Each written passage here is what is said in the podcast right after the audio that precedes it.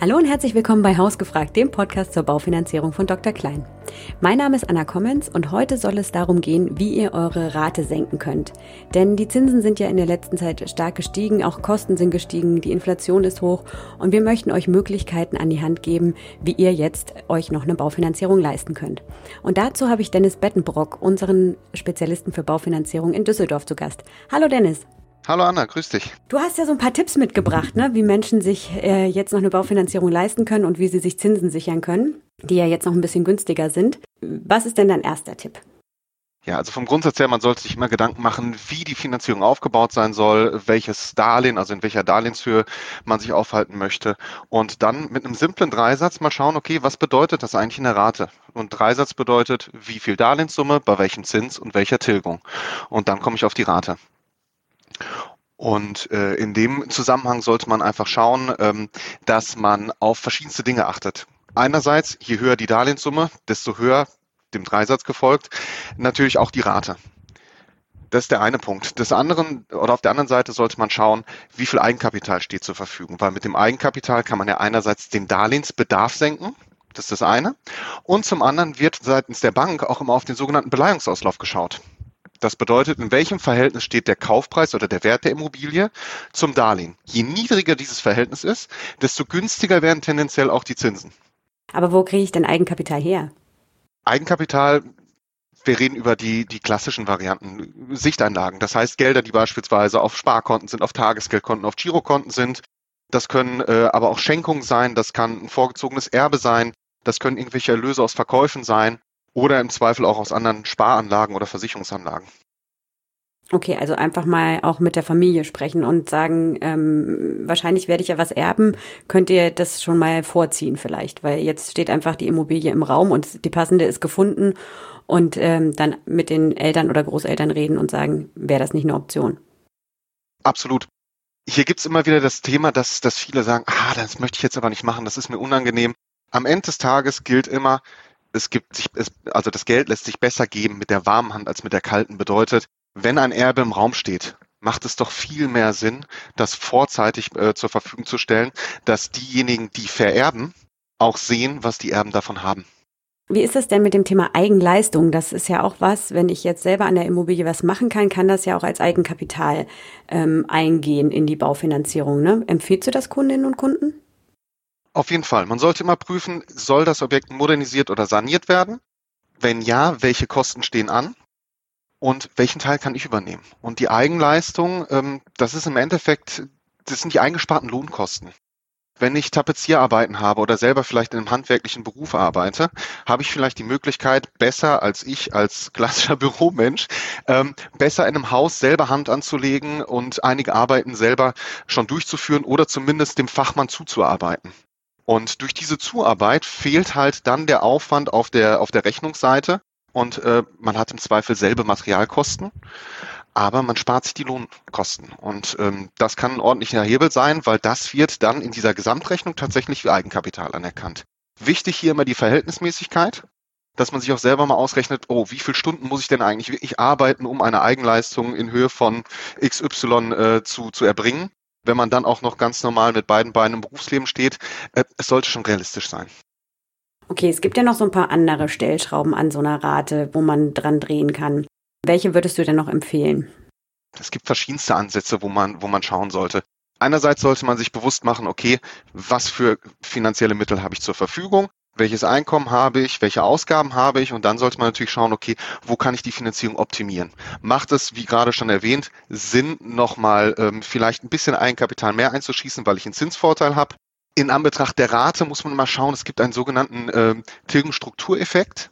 Das bedeutet, ähm, je nachdem, wie hoch ich die Tilgung setze, hat es für einige Banken Vorteil in der Gesamtkonstellation. Und dadurch gibt es dann nochmal Rabattierung in der Zinskondition. Jetzt reden wir aber gerade in der heutigen Zeit über Themen, wie kriege ich Liquidität vielleicht noch eingespart? Man weiß nicht, was, was Energie äh, zukünftig kostet. Ähm, die Inflation ähm, ist so hoch wie schon ewig nicht mehr. Da sind es natürlich Themen, wo kann ich nochmal in der Rate sparen? Und da gibt es durchaus auch einige Banken am Markt, die ähm, eine Mindesttilgung von unter zwei Prozent, was oftmals so Usus war, anbieten, so dass man beispielsweise mit einem Tilgungssatz von einem Prozent startet. Ganz wichtig, man muss natürlich auch bedenken, dass man am Ende der Zinsbindung dann auch noch ein entsprechend hohes Rest, äh, eine entsprechend hohe Restschuld hat. Also man tilgt dann einfach länger, ne? Man tilgt länger beziehungsweise muss öfter in die Schleife gehen, dass man sich um eine neue Finanzierung kümmern muss, mit dann einem noch nicht bekannten Zinssatz. Was immer eine ganz gute Kombination ist, wenn man weiß, man hat Gelder tendenziell zur Verfügung, möchte sich aber nicht ähm, fix binden. Mit einer hohen Rate gibt es einerseits die Möglichkeit, nach einer Bank zu schauen, die einen sogenannten Tilgungssatzwechsel anbietet, dass ich quasi die Tilgungsrate innerhalb der Zinsbindung nochmal abändern kann. Oder mit einer niedrigen Tilgung starten und dann immer wieder schauen, dass man auch Sondertilgung machen kann. Das ist natürlich eine Option, die man mit in die Finanzierung einkalkulieren muss. Die Sollzinsbindung ist ja auch noch so eine Option, ne? Wenn ich je nachdem, wie hoch oder wie lange ich mir die Zinsen festschreiben lassen möchte in der Zukunft, ist es ja so, dass die Bank da so einen gewissen Risikoaufschlag sozusagen nimmt. Also je länger ich die Zinsen festschreibe, desto mehr kosten die ja auch. Wie stark sind denn da so die Auswirkungen von den verschiedenen Zinsbindungsdauern? Ja, also man muss grundsätzlich erstmal beachten, wenn man sich über eine Baufinanzierung Gedanken macht, gibt es verschiedenste Bausteine, die man mit einkalkulieren kann. Und da ist es so wie bei anderen, äh, bei anderen äh, äh, Gegenständen auch, die man erwerben möchte, wie viel Ausstattung darf es tatsächlich sein? Ich habe immer das Paradebeispiel, ganz, ganz äh, altklassisch und äh, gar nicht mehr up-to-date, aber ich statte mir eine Küche aus oder ich statte mir ein Fahrzeug, ein Auto aus. Und da ist natürlich ein Riesenunterschied. Je mehr an, an Optionen und Highlights ich mir einbaue, desto höher wird der Preis. Und so kann man sich das auch bei der Baufinanzierung vorstellen. Ich hatte gerade das Beispiel gesagt, Tilgungssatzwechsel, Sondertilgungsoption. Das sind Optionen, einige Banken bieten die kostenfrei an, bei anderen gibt es Aufschläge. Genauso ist es aber auch bei der Sollzinsbindung. Das heißt, ich sichere mir ja den Zinssatz für einen längeren Zeitraum. Da muss man einerseits schauen, wie können sich die Banken refinanzieren. Das heißt, was macht es tatsächlich mit dem Zins? Tendenziell kann man sagen, je länger ich mir den Zins sichere, desto höher wird auch entsprechend der Zinssatz. Aber im Umkehrschluss würde das ja bedeuten, je kürzer ich die Zinsbindung wähle, desto günstiger wird es. Und das ist nicht ganz richtig. Das ist so ein bisschen die Krux, weil wir dürfen nicht vergessen, in diese Zinsbindung kalkuliert eine Bank ja auch ihre eigene Marge ein. Weil es ist ja ein wirtschaftliches Geschäft, was ich auch rechnen muss. Und ähm, die Basis, würde ich immer sagen, ist so bei ungefähr zehn Jahren. Wenn ich dann sage, ich möchte eine längere Zinsbindung als zehn Jahre haben, gibt es äh, dann einen entsprechenden Aufschlag, weil der, weil der Zins dann einfach höher ist. Wenn ich jetzt sage, ich bin pfiffig und spare mir das Geld und gehe nur auf fünf Jahre, kann es, und das habe ich letzte Woche noch gehabt, genau den gegenteiligen Effekt haben, dass der Zins steigt. Warum steigt der Zins? Weil natürlich auch Themen wie die Marge dann wirklich gepresst werden in diese fünf Jahre und in dem konkreten Beispiel, was ich hatte, war es sogar so, dass die fünfjährige Kondition sogar teurer war als die 15-jährige Kondition. Das heißt, wenn das die Strategie ist, kann die auch ganz schnell nach hinten losgehen. Okay. Also das sollte man auf jeden Fall immer durchrechnen lassen, welche Effekte sich da wirklich ergeben. Das ist das eine Thema und was ich nur empfehlen kann, sich auch mit so einem ähm, Break-Even-Zins mal zu beschäftigen. Also wirklich zu schauen, okay, was passiert eigentlich bei einer zehnjährigen Zinsbindung und einer entsprechenden Restschuld? Wie, wie darf sich der Zins verändern, dass ich damit günstiger oder schlechter fahre als ähm, mit einer längeren Zinsbindung? Das kann man relativ gut gegenüberstellen. Man hat Tilgungspläne und äh, geht dann einfach bei dem kürzer laufenden Darlehen einfach mal mit einem hypothetischen Zins rein. Ab wann habe ich mit der kürzeren Zinsbindung einen guten Deal gemacht oder ab wann ähm, mit der längeren? Wie ist es denn so mit einem Vergleich? Also sollte ich ähm, jetzt auch guck, auch jetzt in der Zeit, ähm, wo die Zinsen ja eher höher sind und ähm, ich jetzt nur mal auf die Rate gucken will, macht es Sinn zu gucken, wie unterscheiden sich die Zinsen? Wie haben, welchen Einfluss haben die denn, ähm, also die unterschiedlichen Zinsen auf die Rate? Macht auf jeden Fall Sinn mit einem großen Aber. Wir kommen aus einer Zeit, wo der Markt tendenziell sehr, sehr niedrige Zinsen angeboten hat und die Tendenz war lange, lange Zeit sogar immer wieder sinkend. Das heißt, jedes Mal, wenn ich verglichen habe, habe ich das Potenzial gehabt, irgendwo anders noch eine günstigere Kondition zu bekommen. Wenn ich das heute mache und ich mache das Beispiel auf, ich gehe zur Bank A, B und C. Bei der Bank A habe ich den Termin am Montag, bei der Bank B habe ich den vielleicht am Donnerstag und bei der Bank C am folgenden Montag. Da laufe ich Gefahr, dass ich mich in einem aktuell sehr volatilen Markt der nicht nur von den Ausschlägen volatil ist, sondern auch im, im Ausmaß der Ausschläge, also sehr, sehr hohe unterschiedliche Konditionen von einem Tag auf den anderen, dass ich mich teuer vergleiche. Also wir haben momentan, in der Vergangenheit war es so, dass mal ein Bankpartner äh, im ganz normalen Tagesgeschäft von einem Tag auf den anderen mal eins, zwei Basispunkte Anstieg, drei, vier vielleicht mal hatte. Das hat, also Basispunkt ist immer dann 0,01 Prozent. Und Mittlerweile ist es so, dass je nachdem, wie die Banken neu einpreisen, dass wir da auch über 20, 30 Basispunkte sprechen. Und wenn ich dann natürlich sage, okay, ich bin bei der Bank C an dem folgenden Montag erst und der Zinsmarkt ist dann eine Woche lang gestiegen, dass ich dann sage, ach nee, da war das Zinsangebot vom letzte Woche Montag ja viel, viel günstiger, dann habe ich den Effekt, dass das gar nicht mehr aktuell ist. Bedeutet, heutzutage aufpassen, dass man sich nicht teuer vergleicht, dass man nicht unterschiedliche Angebote mit zu großen Abständen einholt. Der Vergleich an sich immer super wertvoll, immer super wichtig. Deshalb da die klare Empfehlung, auf den Vermittler seines Vertrauens zugehen, dort den gesamten Markt einmal an einem Schreibtisch zu screenen und nicht an drei Schreibtischen, an drei unterschiedlichen Terminen.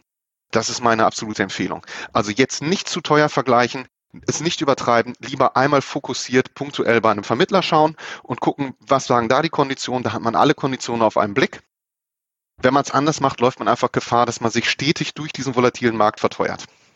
Okay, also diese Bewegungen, die gehen halt nicht nur in eine Richtung und gehen nicht nur nach unten und sie gehen auch nicht nur nach oben, sondern sie schwanken halt und das sehr stark und deswegen macht es Sinn, wirklich an einem Tag zu gucken, wie sieht die Situation aus oder ähm, eben am, am, in einem kurzen Zeitraum, aber nicht ähm, über einen längeren Zeitraum, weil sie dann eben steigen, fallen, steigen, fallen können und das in erheblichem Maße, richtig?